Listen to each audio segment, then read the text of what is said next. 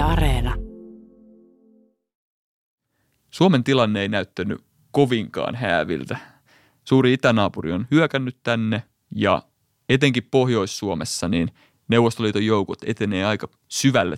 Tänään tuli niitä jotain vapaaehtoisia kyllä ihan niin kuin omasta tahdostaan, mutta sitten kun katsotaan niin kuin sitä oikeasta suurvaltapolitiikkaa, niin eipä se ihan niin kuin täysin sataprosenttisen vilpitöntä ollut, vaan semmoinen avun tahto vaikka Briteillä ja Ranskalla, vaan että kyllähän siinä oli aika niin kuin isot kuviot käynnissä kokonaisuudessaan.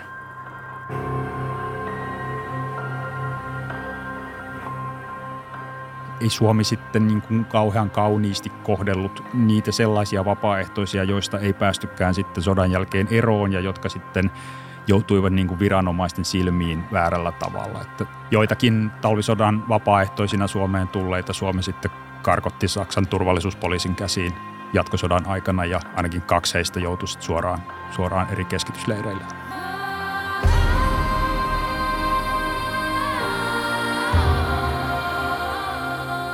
Mä olen Aleksi Rikkinen, maantieteilijä ja sotahistorian kartoittaja. Mä olen Emil Kastehelmi, historiallisten taistelukenttien tutkija ja valokuvaaja. Olemme vuosia kartoittaneet saksalaisten linnoituksia Lapissa, ja nyt on aika syventyä toisen maailmansodan tapahtumiin pohjoisessa. Tämä on arktisten sotien kaiut.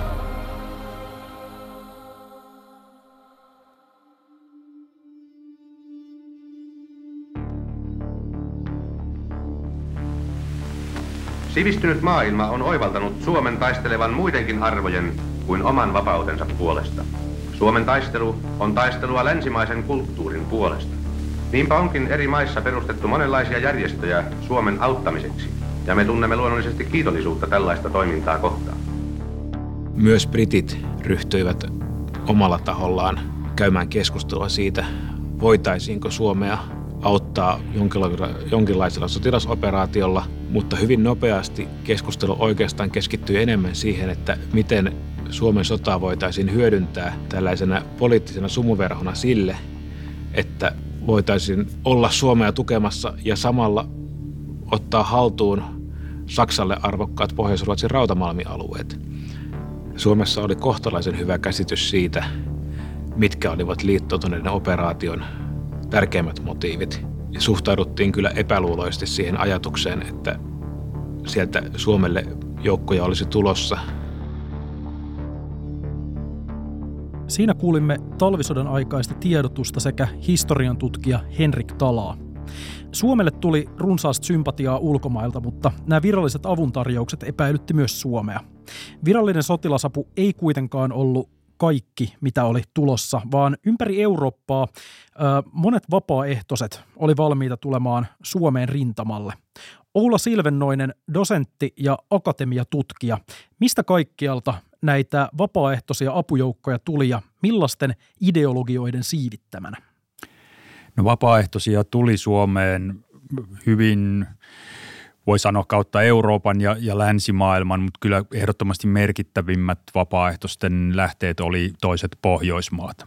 Ja sitten sen jälkeen vaikka semmoinen, semmoinen maa kuin Unkari, josta tuli, tuli periaatteessa pataljoonaan verran niin kuin organisoituja miehiä.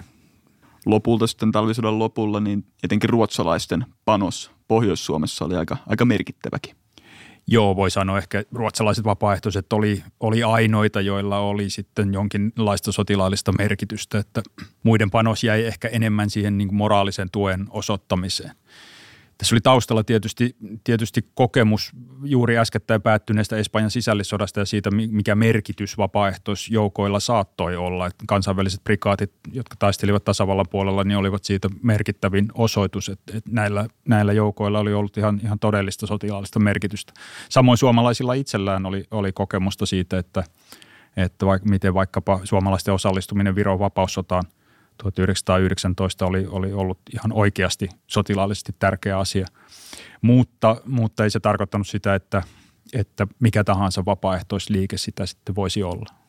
Mä oon käsittänyt niin, että Mannerheimilla oli tämmöinen linja, että näitä vapaaehtoisia voi tulla periaatteessa mistä tahansa, pois lukien Venäjän nämä alueet, ja sitten juutalaiset pakolaiset ei myöskään kelvanneet käsittääkseni Mannerheimille. Oliko näin? Joo, tämä oli ihan, ihan kyllä virallis, virallinen politiikka, että tota, joka varmasti heijasti sen ajan antisemitismiä ja sitä voi sanoa, että turvallisuusviranomaisten piirissä yleisempääkin näkemystä, että juutalaisiin ei voi luottaa, koska heillä ennen kaikkea uskottiin olevan jonkinnäköinen kytkös neuvostokommunismiin ja, ja neuvostojärjestelmään. Sanoisit sä, että on enemmän niin kuin Mannerheimin äh, tahtotila vai sitten Suomen turvallisuuselimien tahtotila tässä vaiheessa? No, varmaan on kysymys tietysti Mannerheimin omasta linjauksesta, mutta, mutta sen takana on ihan varmasti ollut niin kuin laajempi asenneilmapiiri, jossa, jossa ensinnäkään tämmöinen linjaus ei ole herättänyt sen enempää huomiota, vaan sitä on pidetty lähinnä luontevana, että no totta kai, ei tietenkään juutalaisia voida ottaa. Onko tämä Suomen tapauksessa niin kuin tyypillinen ajattelumaailma tähän aikaan myöskin näissä niin sanotusti niin kuin demokraattisemmissa Pohjoismaissa? On ihan yleislänsimainen piirre maailmansotien välisessä antisemitismissä, jossa Venäjän valkoisten propaganda jo silloin, silloin tota Venäjän sisällissodan aikaa niin kuin ensimmäisenä yhdisti juutalaiset ja, ja bolshevikit toisiinsa, jossa ruvettiin niin kuin propagandateemana pitämään esillä sitä, että että bolshevikit on myös juutalaisia ja, ja bolshevismi on, on juutalaisten työkalu niin kuin läntisten kansojen heikentämiseksi ja orjuuttamiseksi. Ja, ja tota,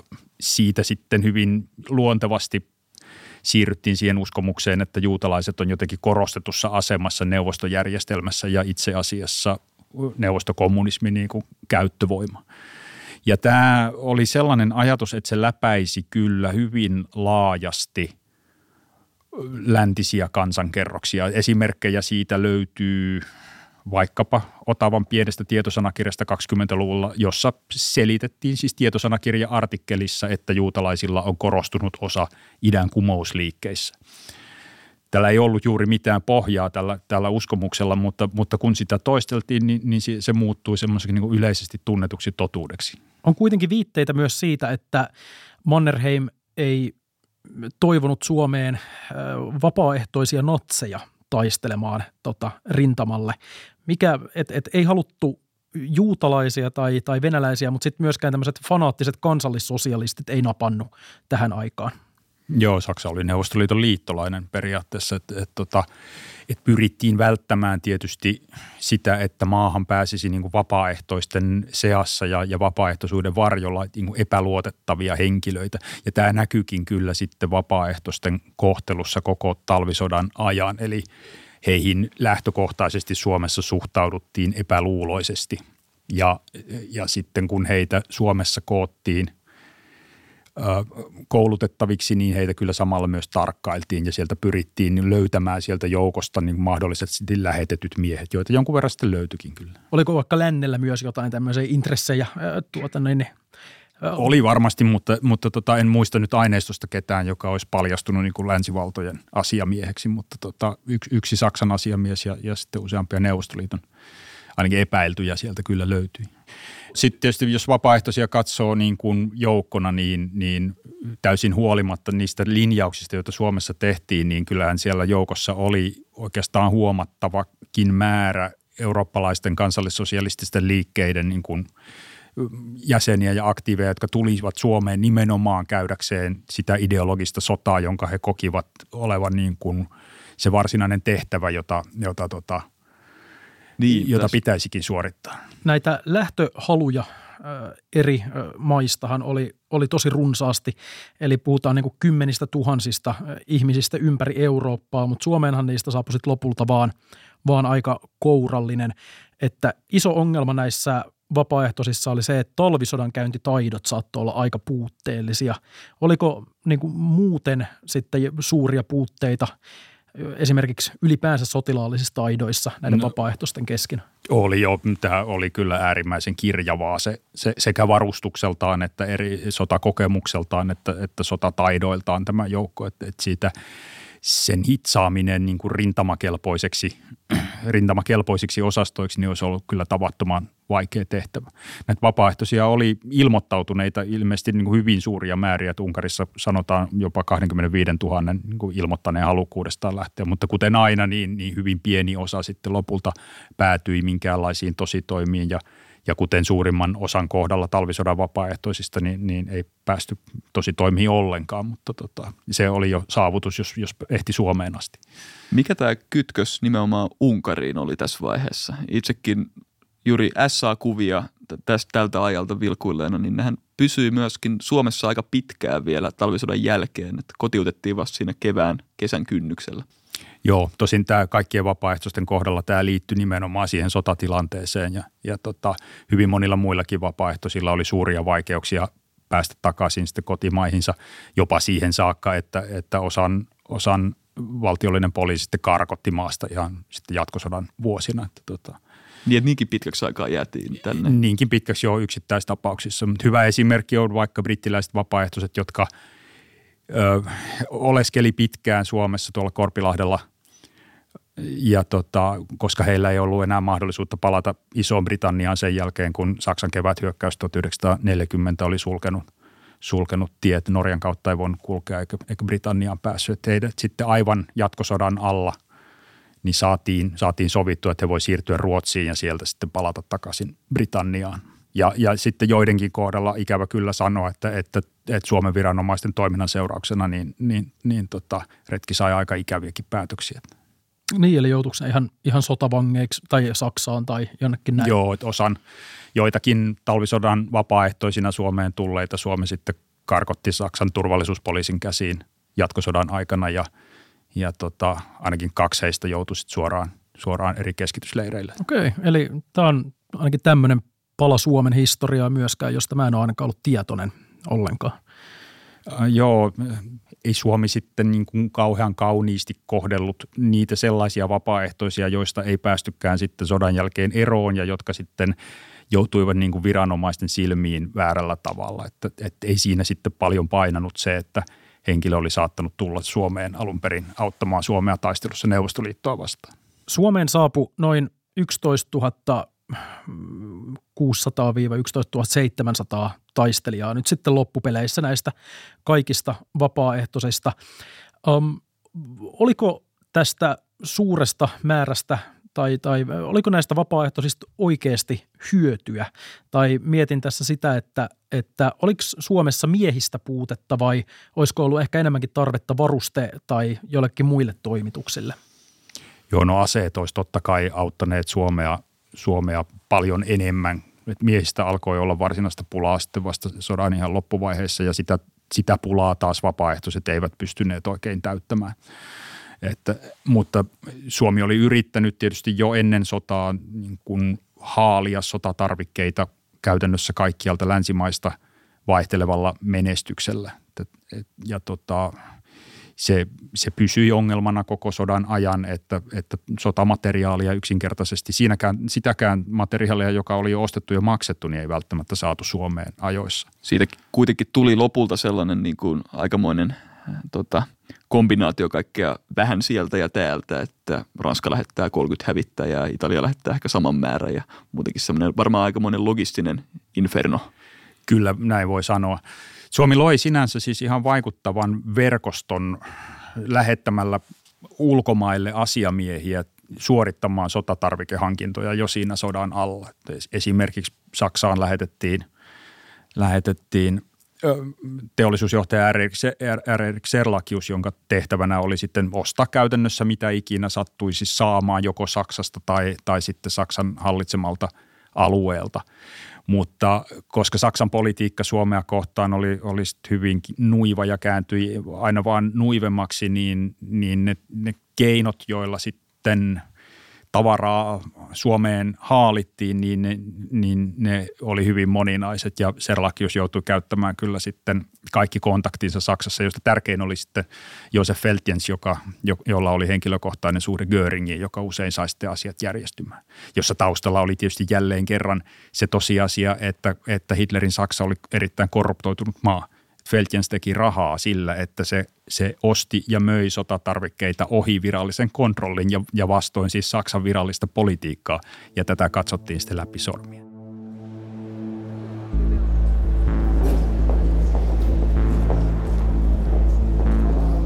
Liittoutuneiden ylin sotakomissio kokoontui Pariisissa joulukuun lopulla tuhatyhdeksänsataakolmekymmentäyhdeksän.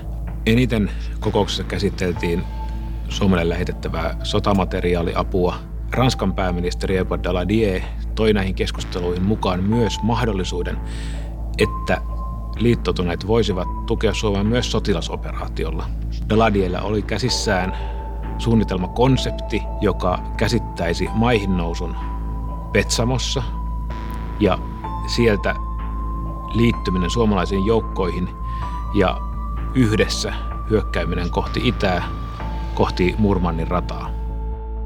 Siinä kuulimme historian tutkija Henrik Talaa ja meillä on tänään täällä vieraana tutkija ja dosentti Tuomas Tepora. Miten sä kuvailisit, että miten tämä talvisota nähtiin näiden ulkopuolisten suurvaltojen näkökulmasta? Niin, tuossahan insertissä Henrik kertoi siitä, kuinka tosiaan niin Ranskalle ja Isolle Britannialle tämä mahdollisti, mahdollisti sotilasoperaation Neuvostoliittoa vastaan, tai kaavailun sellaisen. Eli, eli siinähän siis ideana oli, oli nimenomaan tota, ää, hyökätä Neuvostoliittoa vastaan, joka siis oli silloin liitossa ää, Saksan kanssa. Ja toki siinä tietenkin oli, oli taustalla myös siis ää, Ruotsin, Ruotsin tota, malmivarantojen turvaaminen ää, länsiliittoutuneille. Mutta sitten taas toisaalta talvisotahan oli myös sellainen sota, että, että se herätti paljon tällaista sympatiaa maailmalla. Eli, eli, eli Suomi eli tämmöistä viisitoista minuuttistansa kaiken mediahuomion keskipisteessä, ja sekin johtui oikeastaan just siitä, että maailmansodan rintamilla oli muualla hiljasta, niin, jotenka, niin. jotenka tota, huomio keskittyi Suomeen. Ja tännehän kerääntyi sit paljon tota, sotareporttereita, ja, ja sittenhän tietenkin nopeasti ääni muuttui siinä mielessä kellossa, että, että tota, pikaista romahtamista ei tapahtunutkaan, puna-armeija ei marssinut. Mm. Paraatimarssia Helsinkiin ja, ja alettiin sitten myös uutisoimaan tällaista tietynlaista ää, sankaritarinaa näistä mottitaisteluista, ja sisu tuli tämmöisenä käsitteenä englanninkieliseen julkisuuteen. Oli, oli Time-lehdessä, oli Reader's Digestissa, eli valituissa paloissa ja niin poispäin. Yhdysvalloissa Suomen ja ää, Neuvostoliiton välinen sota keräsi todella paljon huomiota, ja, ja sillähän te, toteutettiin myös tämmöinen jonkinlainen Gallup-kysely, jossa sitten todettiin, että tämä nyt tulee ulkomuistista, mutta siis semmoiset yhdeksänkymmentäkuusi prosenttia aikuisista amerikkalaisista tiesi tästä sodasta ja kannatti Suomea, ja eli, eli aika huikea, huikea kannatusprosentti. Siellähän sitten tota, myös Suomen Washingtonin suurlähettiläs Hjalmar Procope niin esiintyi aika monissa tämmöisissä yleisötilaisuuksissa, missä kerättiin raha-apua Suomea varten. Herbert Hoover, joka valmistautui presidentin vaalikampanjaan, niin oli siinä myös yksinä, yksi tämmöinen primus motor. Hän oli jo ensimmäisen maailmansodan aikana toimittanut apua Belgiaan. Hmm. Silloin vedettiin niin. myös tämmöinen niin kuin, ö, vertailu, että Suomihan on vähän niin kuin Belgia oli ensimmäisessä maailmansodassa, että tämmöinen niin kuin pieni maa, joka joutuu suura, suurvaltojen väliin. Niin, ja ja si- siitä haettiin nimenomaan vertailukohtaa. Nythän sitten tietenkin tämä Suomen ulkomailla kokema apu, Suomessahan se nyt tietenkin koettiin sitten tämmöisenä vähän niin kuin turhana sympatiana sitten, kun ymmärrettiin, että apua ei olekaan tulossa, mutta toisaalta tämän länsiavun pyytäminen, pyytäminen olisi ollut kyllä aika iso, iso veto. Sehän olisi käytännössä mm. tarkoittanut sen, että tuota, tänne olisi avautunut suurvaltojen välinen rintama Pohjolaa. Eniten apua tietenkin odotettiin ja toivottiin Ruotsista, ja Ruotsihan oli se niin kuin läheisin kumppani ja myös se selkein, selkein suunta, joka liittyi myös siihen pohjoismaiseen puolustusyhteistyöhön, mitä oli jo ennen sotaa kahvailtu ja viritelty. Ja kyllähän apua sikäli saatiinkin sitä kautta. Juu, että sieltä tuli kaikkein eniten sitten materiaaliapua, mutta myös sitten tota vapaaehtoisia sotilaita, reilusti yli kymmenen tuhatta, jotka siis myös osallistuivat ö, yhtenäisenä joukko-osastona taisteluihin siellä ö, Sallan rintamalla. Ja, ja, ja siitä oli ihan oikeasti ihan konkreettista apua ja hyötyäkin. Mutta kun, kun puhutaan tuosta, että Ranskan ja Brittienkin nämä suunnitelmat Suomen avustamiseksi, kuinka paljon niissä sitten olikaan oikeasti motiivina vaan vaikkapa Pohjois-Ruotsin rautamalmikenttien haltuunotto ja muuta, niin näissäkin suunnitelmissa taisi olla aika paljon riippu Ruotsista siinäkin. siinäkin. Joo, riippu kyllä toki, joo, eihän, eihän Ruotsi siis myöskään su- suhtautunut siihen, siihen suopeasti. Ja, ja, ja sitten tietenkin sekin on myös muistettavaa, että länsimaiden ja Ruotsin apuhan sulkivat toisensa pois. Eli se, se, se olisi joka tapauksessa ollut joko tai. Ja, ja, ja tota, Suomenhan kyllä virtasi todella paljon halukkaita vapaaehtoisia, ja näitä ruotsalaisia lukuun ottamatta niin harva rintamalle asti ehti. Öö, Oliko kysymys ihan juuri ehtimisestäkin, että kyse joo, oli aika lyhyestä joo, sodasta? Siis, siis kyse oli oikeastaan ehtimisestä, että sota oli niin lyhyt, että esimerkiksi tota, Amerikan suomalaisia, Amerikan suomalaisia, joita tuli runsaasti, niin he eivät ehtineet. Rintama oli muuta kuin ihan kourallinen, joka sitten sijoitettiin joukko-osastoihin, mutta, mutta sitten tuli paljon, paljon muualtakin vapaaehtoisia myös, siis Britanniastahan tuli vapaaehtoisia myös, myös tota, muun muassa sitten me elokuvanäyttelijänä tunnettu Christopher Lee, hän oli Suomessa vapaaehtoisena. Joo. Ehkä tunnetaan Sarumanina parhaiten. Niin, niin. Ja tota... Öö, mutta siis siellä oli aika paljon myös sellaisia hahmoja, jotka, sellaisia, jotka ei ollut, ollut tota, pää, niin kuin se, jotka olivat kutsunnoissa Britannian armeijaan, niin tullut raakatuksi pois. Ja sitten tällaisia seikkailijoita, jotka oli Britti-imperiumin erilaisissa tehtävissä pyörineet. Sitten yksi sellainen osasto, mitä aika paljon Suomeen tuli, oli, oli siis tota, tämmöiset äärioikeistolaiset anti-bolshevikit, koska sehän vetosi vetos nimenomaan mm, tota, niin. tähän osastoon. Ja sitä, niitä, niitä tuli siis, oli siis kai oli niin ruotsalaisissa, norjalaisissa, unkarilaisissa, italialaisissa ja kaikissa niin oli, oli, oli, oli paljon tätä osastoa. Sekin on vähän semmoinen unohdettu, unohdettu juttu tosiaan. Niin, eli että... aika eksoottinenkin koktaili kyllä, siinä. Kyllä, kyllä, joo. joo, tota, joo. Kansainvälisesti oli just paljon, just paljon tämmöistä sympatiaa ja selkeä tämmöistä Suomi-henkeä ympäri, ympäri oikeastaan maailmaakin. Mutta sitten tota, ehkä jos, jos katsotaan Suomea, niin on ollut paljon äh, puhetta tästä talvisodan hengestä, niin oliko talvisodan henki jo talvisodassa olemassa vai tuliko se vasta sitten niin kuin myöhemmin? Ja se oli ihan, ihan todellinen tunne, tunne, eli siis se, se, se liittyy siis sellaiseen ää, samassa veneessä keikkumisen ää, kokemukseen, jossa, jossa hetkellisesti esimerkiksi tämmöiset yhteiskuntaryhmien rajat tai luokkarajat menettivät merkityksensä. Ne ei siis todellakaan kadonneet mihinkään. Ne palasivat aika nopeasti sitten sodan jälkeen taas, kun arkeen palattiin. Mutta siis kyllä se oli tällaisesta. Mutta oliko talvisodan henki aikalaiskokemus vai oliko se sitten tämmöinen jälkikäteen kehitetty nostalginen, nostalginen ajatus. ajatus tai sitten peräti tämmöinen jonkinlainen poliittinen iskulause, niin, niin oli se sitäkin. Siis talvisodan hengestähän syntyi myös siis tällainen poliittinen iskulause, eli, eli miten pitää toimia, jotta täyttää sen sota-ajan normin.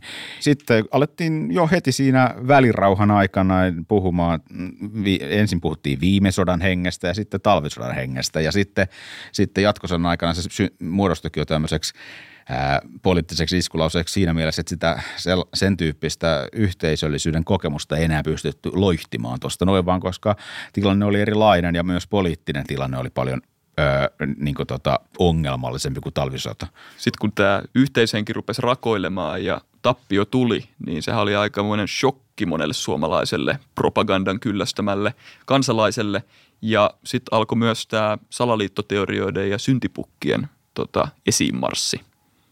Kyllä joo, ehdottomasti. Tosin sen verran mä vähän, vähän oikoisin. Mä, mä, mä, mä en ehkä sanoisi, että kansalaiset olivat varsinaisesti propagandan kyllästämiä siinä mielessä, että talvisodan ajan propaganda oli jotenkin sellaista hyvin öö, öö, lievää. Mä luulen, että se johtui siis siitä, että ihmiset omaksuivat sen sanoman. Myös ne propagandan levittäjät eivät kokeneet tekevänsä propagandaa niin pahasti, koska se öö, kokemus siitä öö, sodasta oikeutettuna. Oli niin oikeutettuna. Mm, niin. No, totta kai propagandaa öö, tuotettiin esimerkiksi, otettiin ir, kaikki irti näistä öö, taisteluvoitoista, jotka tapahtui siellä tota, öö, Korpisodassa eikä Kannaksella. Ja, ja, ja, ja siis se oli, että totta kai, mutta mut, siis semmoinen niin kuin valheellinen selkeä propaganda, niin se, se, se, se nyt ehkä ei ollut niin vahvasti talvisodassa olemassa, vaikka totta kai esimerkiksi vihollista, vihollista kyllä äh, ryssiteltiin ihan, ihan niin kuin niin, alusta saakka. Niin, mutta se kuuluu äh, vähän kaikkiin sotiin niin, tietyllä tapaa. Niin, siis se semmoinen vihollisen alentaminen ja dehumanisointi. Mutta siis tosiaan ihmiset olivat sen tiedotusvälineiden luoman äh, äh, kuvan perusteella äh, ja sitten myös sen tavallaan yleisen ilmapiirin perusteella, koska sotahan oli lyhyt, vielä ei oikein saatu kunnon sellaista kosketusta siihen, että mitä siellä rintamalla oikeastaan tapahtuikaan, niin ihmiset olivat luoneet hyvin optimistisen kuvan siitä sodan kulusta ja, ja, ja tota, sen takia tämä ää, rauhan tulo tuli aikamoisena yllätyksenä lähes käytännössä kaikille. Ja, ja, ja oli jäänyt semmoinen mielikuva, hyvin vahvasti elänyt mielikuva ihmisille, että tota, tästä oltiin saamassa, jos ei nyt jonkinlaista voittoa, niin ainakin sellainen selkävoitto, että tota, pystytään itse määrittelemään jonkin verran näitä rajoja. Nyt tulikin sitten shokkina siis se, että tota, nämä aluemenetykset niin olivat paljon, paljon pahemmat kuin mitä olisi ollut, jos niihin alue luovutuksiin olisi suostuttu ennen sodan, sotaa käydyissä neuvotteluissa. Ja tämähän nyt oli siis se, tarkoitti siis sitä, että aika nopeasti kansan keskuudessa rauhasta alettiin puhumaan häpeärauhana. Ja, ja, ja sehän on tietenkin aika tämmöinen niin kuin latautunut termi. Niin, eli kyllä, revans, kyllä. Revanssihenki kyllä, syntyi. Kyllä, ja nimenomaan siellä alettiin sitettiin niitä syntipukkeja. Tässä syntipukkikokoelmassa on ehkä neljä sellaista keskeistä, keskeistä kohdetta, joista ensimmäinen oli nimenomaan siis suomenkielisen kansan keskuudessa, niin ruotsinkielinen väestön osa summassa pettänyt joukko-osasta, joka oli Vaasan seudun ruotsinkielisistä koostunut osasto, että se, se oli tavallaan jo, jollain tavalla ää, ää, aloittanut tämän koko rintavan murtumisen. Ja, ja siitä, siitä alettiin sitten laskemaan sitä, kuinka tota, tosiaan niin tämä ruotsinkieliset on jotenkin he, heikompaa ää, soturiainesta ja näin poispäin. No sitten löytyi tietenkin syntipukki tai syyllinen Ruotsista, länsinaapuri. Se oli, se oli suuri, suuri tota petturi, se ei auttanut Suomea, se oli pettänyt. Siinähän oli siis se, että maan turva, joka tätä mielialan tarkkailua ja sitten myös mielialan ohjailua harjoittiin, näähän oli ihan tyytyväisiä tästä, että se, nämä syytökset kohdistuu sinne Ruotsiin. Että semmoinen ulkopuolinen tota, syypää on paljon parempi. parempi kuin joku sisäinen niin kuin syypää. Ja tässä he myös ajattelivat, että on hyvä asia senkin takia, että tämä oma hallitus pääsee pälkähästä, koska sitäkin alettiin sitten syyttää, eli herrat. Siinähän tietenkin nyt oli salaliittoteorioita, huhuja siitä, että mitä, mitä siellä taustalla on, kaikkea ei kerrota ja, niin, ja, ja, ja, ja mitä, mitä, mitä tämä onkaan, että miten ne voi tehdä tämmöisen ratkaisun sen jälkeen, kun tämä taistelu on mennyt niin hyvin. Nythän ka- kaikki nämä uhraukset on ollut täysin turhia. Niin. Et ensin ollaan aj- aj- ajauduttu sotaan, sitten ollaan sodittu ja vielä menestyksekkäästi. Sitten tehdään tämmöinen rauha, jonka ehdot on näin huonot. Että eihän tässä sodassa ollut mitään järkeä. Ja sitten tulee tämä neljäs kategoria, joka on ehkä semmoisen klassisin öö, tota, salaliittoteoria kategoria. Se oli saksalaiset. Koska Neuvostoliitto ja Saksa olivat liittolaisia, niin oli sitten helppo syyttää myös sitä, että saksalaiset olivat edesauttaneet tätä puna-armeijan yhtäkkiä parantunutta taistelun menestystä. Ja esimerkiksi kehitettiin tällaisia teorioita, että, että tota puna-armeijan kenttätykistön yhtäkkiä parantunut osumatarkkuus johtuu siitä, että siellä täytyy olla saksalaisia neuvonantajia. Niin, mutta haettiin tavallaan sitä niin kuin syyllistä tähän, oikeastaan vähän kuulostaa sieltä kaikkialta muualta, paitsi siitä varsinaisesta omasta porukasta. Niin, kyllä, kyllä, ja nimenomaan siis ei, ei, ei niin kuin tavallaan hyväksytty siis sitä, sitä tai si, tavallaan ehkä ei ihan vielä siinä vaiheessa tavallisen kansan keskuudessa osattukaan, koska tietoahan nyt ei tietenkään ollut täysin saatavilla, mutta ei hyväksytty sitä, sitä faktaa, että, tota, että puna-armeijan materiaali- ja miesylivoima oli, oli, oli tota, suunnaton ja, ja, ja tota, eihän se ollut realististakaan tota, kovin pitkää käydä, käydä tällaista ää, sotaa sitä vastaan. Ja, ja, ja siinähän sitten tämä sen ajan ehkä yksi tunnetuimmista sotahistorioitsijoista J O. Hannula palkattiin myös tekemään sellainen selvitys siitä, mitä siellä summassa oli tapahtunut. Ja hänhän julkaisi tämmöisen raportin, missä hän selitti, että ei tätä nyt voi todellakaan laittaa minkään yhden joukko-osaston piikkiin tätä läpimurtoa, vaan yksinkertaisesti sen puna-armeijan ylivoiman piikkiä. Mutta sitä, sitä raporttia ei koskaan julkaisi silloin sodan aikana, että se on vasta joskus yhdeksänkymmentäluvulla julkaistu ja, ja, ja tota, ei se, ei se, se, se, se, sitä ei, ei haluttu päästää julkisuuteen. В феврале тысяча девятьсот сорокового года было принято решение военного совета союзников о начале военной операции. Kun helmikuussa tuhatyhdeksänsataaneljäkymmentä liittolaiset päättivät aloittaa sotaoperaation pohjoisessa, neuvostotiedustelu piti neuvostojohtoa perillä asioista. Военная экспедиция союзников оценивалась в Москве как liittolaisten sotaretken vaara luokiteltiin myös Moskovassa varsin todennäköiseksi. Jos se operaatio olisi toteutunut, niin maailman kohtalo olisi saattanut olla täysin erilainen. Судьба мира могла бы пойти совершенно по иному сценарию. Kansalaiset, kansamme sankarillista puolustamista ja rauhan ehtoja ajatellessa Meidät valtaa syvä suru maamme silpomisesta. Suomen armeijalle oli ylivoimainen tehtävä vihollisen torjuminen yksin. Ulkomaista apua emme huomattavassa määrässä voineet saada, kun Ruotsin ja Norjan hallitukset kielsivät länsivaltojen sotavoimilta läpi kulun alueensa kautta. Siinä kuultiin Petroskoin yliopiston historian professori Juri Kilinin näkemyksiä Neuvostoliiton reaktioista niin liittoutuneiden avustussuunnitelmiin Suomelle talvisodan aikana. Ja sitten sen jälkeen puolestaan presidentti Kyösti Kallion radiopuhetta sitten talvisodan ihan lopulla, kun rauhan, rauhanneuvottelut oli saatu päätöksiin. Oula Silvennoinen, kuinka vakavasti Neuvostoliitto otti tässä vaiheessa tämän länsiavun Suomelle? Kyllä Neuvostoliitto varmasti otti vakavasti sen mahdollisuuden, että sota saattaisi laajeta ja se alun perin niin kuin rajatuksi aiottu konflikti saattaisi johtaa sitten johonkin laajempaan yhteenottoon länsivaltojen kanssa. Että tuskin se on ollut ajatus, joka, joka siellä on niin kuin olankohautuksella ohitettu. Niin, Neuvostoliittoa kuumotti tämä asia, mutta sitten taas toisaalta Suomenkin tilanne tässä talvisodan lopussa rintamilla oli aika heikko ja haastava, että et, eikö näin, että Suomellahan ei enää ollut kykyä jatkaa tämmöistä samanlaista sotaa kovin pitkään. Ja kyllä siltä näytti, että, että tota, kysymys oli ihan päivistä, että koska, koska armeijan kestokyky yksinkertaisesti murtuu. Että samaan aikaan Neuvostoliitto pystyi Suomeen, erityisesti siellä Kaakkois-Suomessa, ahdistamaan niin kuin jo useammalta suunnalta ja, ja se pelätty niin kuin maihin nousu sieltä Suursaaren kautta, niin sekin näytti mahdolliselta. Niin, että Mannerheimin linja oli, oli jo kuitenkin murrettu hyvän aikaa sitten ja Suomen armeijan tappiot alkoi olla päivätasolla sen verran, sen verran suuria kanssa, että siinä niin kuin tavallaan vuodettiin kuiviin hiljakseen. Juuri näin, että pelattiin kyllä sitten niin kuin kovaa peliä, jossa, jossa yksi päivä saattoi melkein tuoda ratkaisun. Joku ratkaisu oli tehtävä. Toisaalta sitten mikä tässä tilanteessa oli se Neuvostoliiton niin kuin motivaatio tehdä tämä rauha? Kun menestys Suomea vastaan alkoi niin kuin vihdoinkin sadan päivän sotimisen jälkeen olemaan, olemaan suht hyvää, niin miksi se päätettiin tässä vaiheessa tehdä?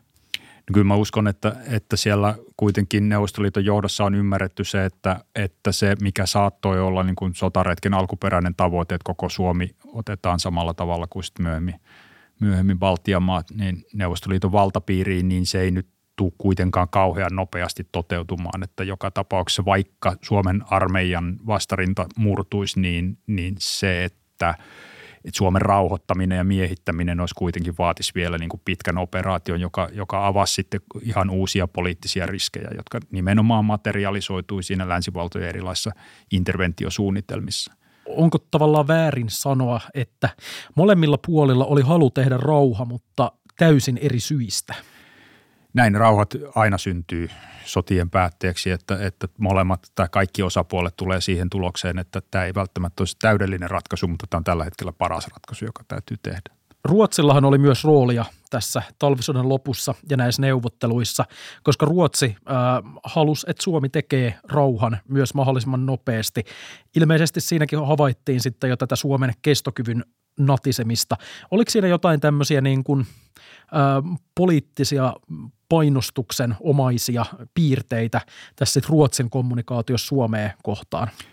Oli tietysti, että kyllähän, kyllähän kaikki tällaisissa tilanteissa pyrkii pelaamaan sitä omaa peliään ja eikä, eikä, eikä siinä niin kuin yksikään valtio ole poikkeus, eikä Ruotsikaan, jonka apu Suomelle oli koko sodan ajan niin kuin merkittävää ja, ja tota, sekä niin kuin sotilaallisesti että rahallisesti, mutta joka kuitenkin tietysti ensisijaisesti katsoi omaa intressiään ja, ja joka joutui, mitä Suomessa ei aina ymmärretty, niin vilkuilemaan myös niin kuin Etelän ja Saksan suuntaan huolestuneena. Ruotsi halusi tietysti, että tämä konflikti ei laajene ja että Neuvostoliitto ei tule Ruotsin rajanaapuriksi ja, ja sen takia niin kuin kannatti kannustaa suomalaisia tekemään rauha, jos, jos se siedettävillä ehdoilla saataisiin.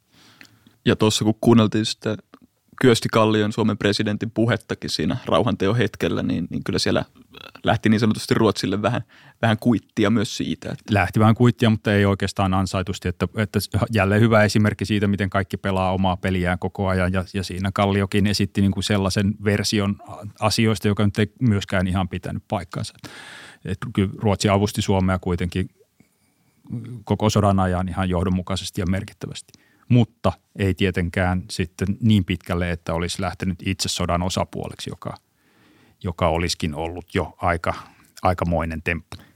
Niin, tietyllä tavalla kuitenkin Pohjois-Suomessa kuitenkin siinä vaiheessa niin ruotsalaisilla oli rintamavastuu ja, ja muutenkin aika laajoilla maantieteellisillä alueilla, että kyllä siinä periaatteessa ei kovin monta askelta enää olisi siihen, että Suomi, tuota, Ruotsi on sitten ihan jo aktiivinen sotiva osapuoli. No näin se on, mutta oleellista on tietysti, että, että, että siinä vaiheessa ruotsalaiset olivat vapaaehtoisia ja heidät saatettiin sellaisena esittää, mutta se on ihan totta, että on siinä, siinä niin kuin avaa se pienen eskalaation oveen, joka, ja senkin takia varmasti Ruotsissa ollaan oltu halukkaita se sulkemaan.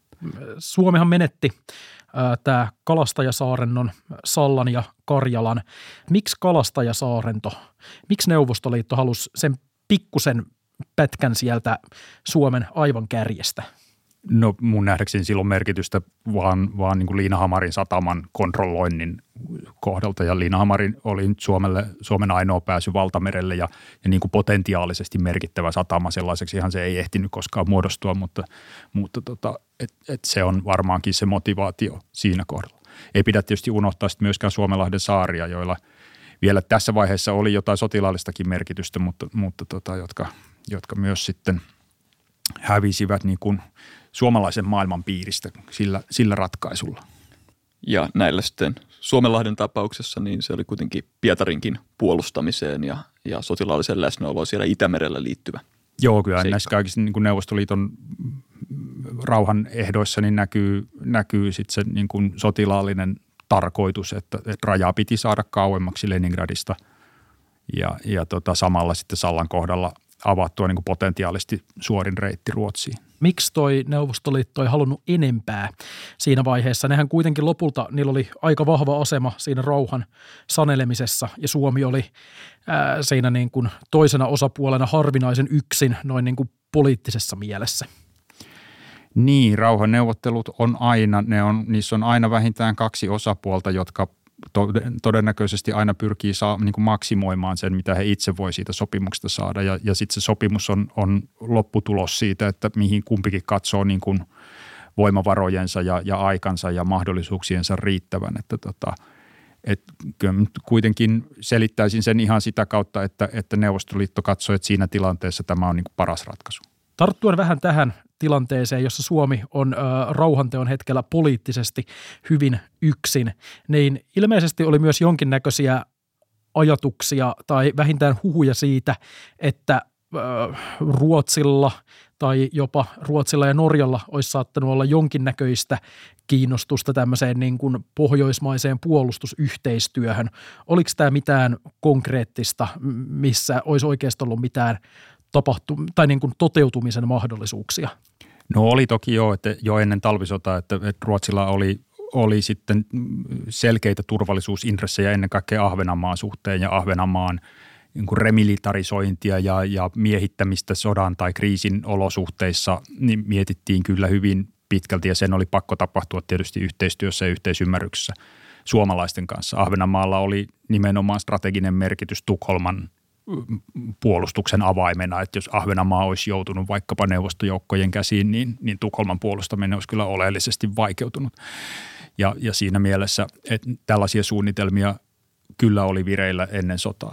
Tästähän kuitenkin väännettiin peistä Suomen ja Ruotsin välillä nimenomaan kaksikymmentäluvulla, tai eikö se ollut Kansainliiton, Kansainliiton ainoita menestyksiä tämä, tämä tota, tietyllä tavalla, että Ahvenanmaan kysymys saatiin silloin ratkaistua. Joo, ei ainoita. Kansainliitto oli itse asiassa huomattavasti menestyksekkäämpi organisaatio kuin mitä, mitä yleensä muistetaan, että se kuitenkin menestyksekkäästi sovitteli kymmeniä, kymmeniä vastaavan kaltaisia kriisejä ympäri maailmaa, että se, se ehkä, niin, ehkä jää, usein, jää usein huomaamatta, mutta Ahvenanmaan kysymys oli niistä kyllä ehdottomasti kanssa, kanssa yksi. Niin, että ja siinä näkyy just se Ruotsin niin kuin pitkäaikainen strateginen intressi Ahvenanmaata kohtaan. Eli tietyllä tavalla Kansainliitto on kanssa ehkä jäänyt historiaan sellaisena, joka muistetaan epäonnistumisistaan. Joo, Kansainliitto on saanut ihan liian huonon maineen. Se oli oikeastaan se, tietysti se, että jo, se lähti jo siitä, että siitä ei koskaan tullut sellaista liittoa, jota, jota siinä niin kuin maailmansodan päättyessä kaikkein hurjimmissa visioissa kaavailtiin. Ensimmäinen suuri pettymys oli se, että Kansainliitolle ei tullutkaan niitä omia asevoimia, joita oli kaavailtu ihan, ihan vakavissaan, joka olisi mahdollistanut sit sen, että, että sieltä, sieltä voidaan niin kuin yhteisasevoimin myös pakottaa rauhaan. Mutta tota, tätä ei siis koskaan ole tapahtunut, mutta, mutta siitä huolimatta Kansainliitolla oli merkitystä ja, ja sillä oli myös menestyksiä. Kun Suomi ja Neuvostoliitto teki rauhan, niin Suomessahan on ollut jo pitkään tätä tämmöistä aika, sanottaisiko, epäilevää suhtautumista tai suoraan niin kuin neuvostovastaisuutta. Niin kokiksit Suomi tämän rauhantulon jälkeen, että tämä on jotenkin niin kuin luotettava sopimus, joka pitää pitemmän aikaa, vai, vai minkälainen se suomalainen kokemus sitten oli tästä tämmöisestä sopimuksesta? Kyllä se varmaan on vähän, vähän sellainen, kun, kun Väinö Linna kuvasi Tuntemattomassa sotilassa sitten sitä välirauhan aikaa, että, että salaa oli taskussa puristettu nyrkkiä. Enpä usko, että Suomessa kovin moni kauheasti luotti siihen, että tässä on nyt niin kuin pysyvän rauhan siemenet, vaan, vaan kyllä yleisesti ajateltiin, eikä suinkaan vailla perusteita, että, että Neuvostoliitto sitten sopivan tilaisuuden tullen niin koittaisi, koittaisi hoitaa homman loppuun. Sitten kun miettii aiempia vuosikymmeniä siinä, niin tietenkin Suomen ja Neuvostoliiton, Neuvosto-Venäjän, niin suhteet ei kuitenkaan ole ollut mitenkään erityisen niin kuin rakastavaiset ainakaan. No ei niitä lämpimiksi voi todella kuvata. Bolshevikkihallituksen tietysti koko kokemus sisällissodan ajasta lähtien oli se, että länsimaat ja oikeastaan kaikki niin kuin imperiumista irtautuneet entiset alusmaat niin on vihamielisiä ja, ja piirittää Neuvosto-Venäjää ja sitten Neuvostoliittoa ja yrittää kaikin keinoin tuhota bolshevikkihallituksen. Ja, ja eiväthän he tässä kokonaan väärässä olleet, että he olivat joutuneet sisällissodan vuosina kokemaan niin kuin länsimaiden, länsivaltojen intervention muun muassa. Ja, ja tota, sillä tavalla sillä ajatuksella oli pohjaa, mutta Suomen ja, Suomen ja Neuvostoliiton välit todella muodostuivat sellaisiksi, että niissä ei niin kuin turhaa, turhaa luottamusta kyllä, kyllä ollut. Tietenkin talvisodan seurauksena suomalaisten näkemykset siitä neuvostonaapurista, niin, niin varmasti vaan radikalisoitu entisestään, että, että ei se ainakaan hyvää tehnyt tämä sotiminen. Joo, se suomalaisia ei tarvinnut jatkosotaan kyllä juuri suostutella, koska melkein kaikki olivat sitä mieltä, että oli koettu niin kuin katkera vääryys, joka oli kaiken kansainvälisen oikeuden vastainen, ja että Suomella on kaikki oikeus myös niin kuin sodan keinoin pyrkiä oikaisemaan se, se talvisodan lopputulos.